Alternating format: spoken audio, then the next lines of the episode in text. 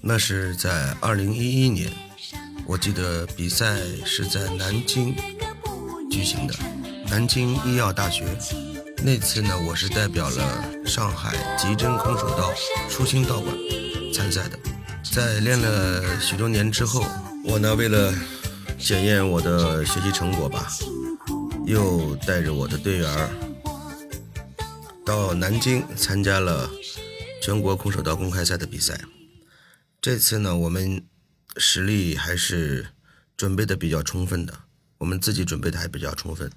我记得比赛之前集训了三个月，都是很辛苦，我也陪着他们一块练。空手道比赛的赛场是这样，我大概介绍一下，是在一个很大的、很空旷的体育馆，地面上、地板上铺的是那个垫子，就是海绵垫，呃，上面是用一层皮革包住的方块垫子。拼在一起，呃，拼成一个一个的场地。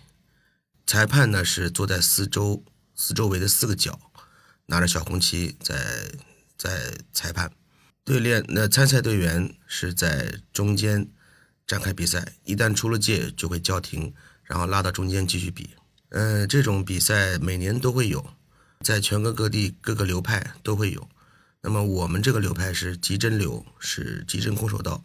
号称地上最强，这次参赛呢还是比较有纪念意义的。我的对手，我打了一共打了三轮，哎，又打了四轮比赛，我一共打了四轮，一路上没有遇到国外的选手，全部都是国内的国内的对手。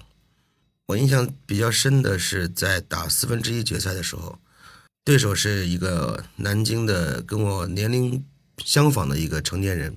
他是基础也是很不错的。我们在对战的时候啊，我用的是右腿的低边腿，啊，从头打到尾，就是到最后是把他的那个左腿吧，到最后把他左腿踢肿了，踢到站不稳。哎，在中间我也用了很多的这个我的特殊的技法，我的得意技，我的得意技是转身后回揪，啊，就是我经常 KO 别人都用这一招。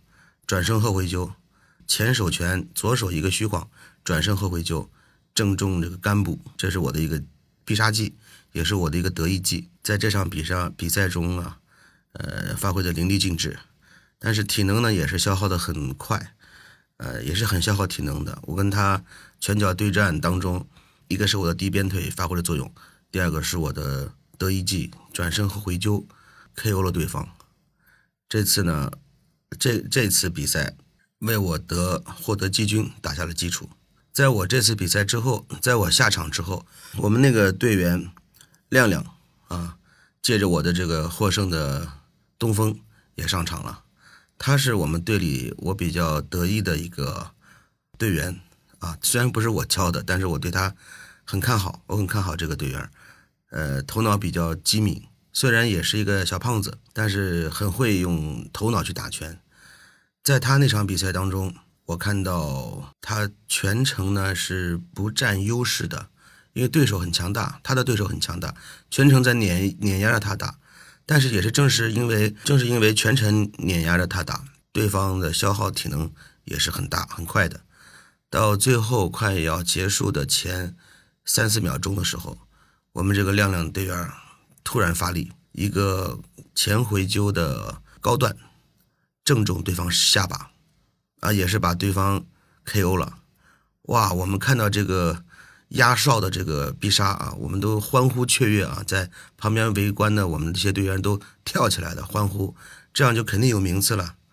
果不其然，我们的亮亮在这次比赛里获得了亚军，但我们俩是两个组，不是同一个组，我是壮年组，他是青年组。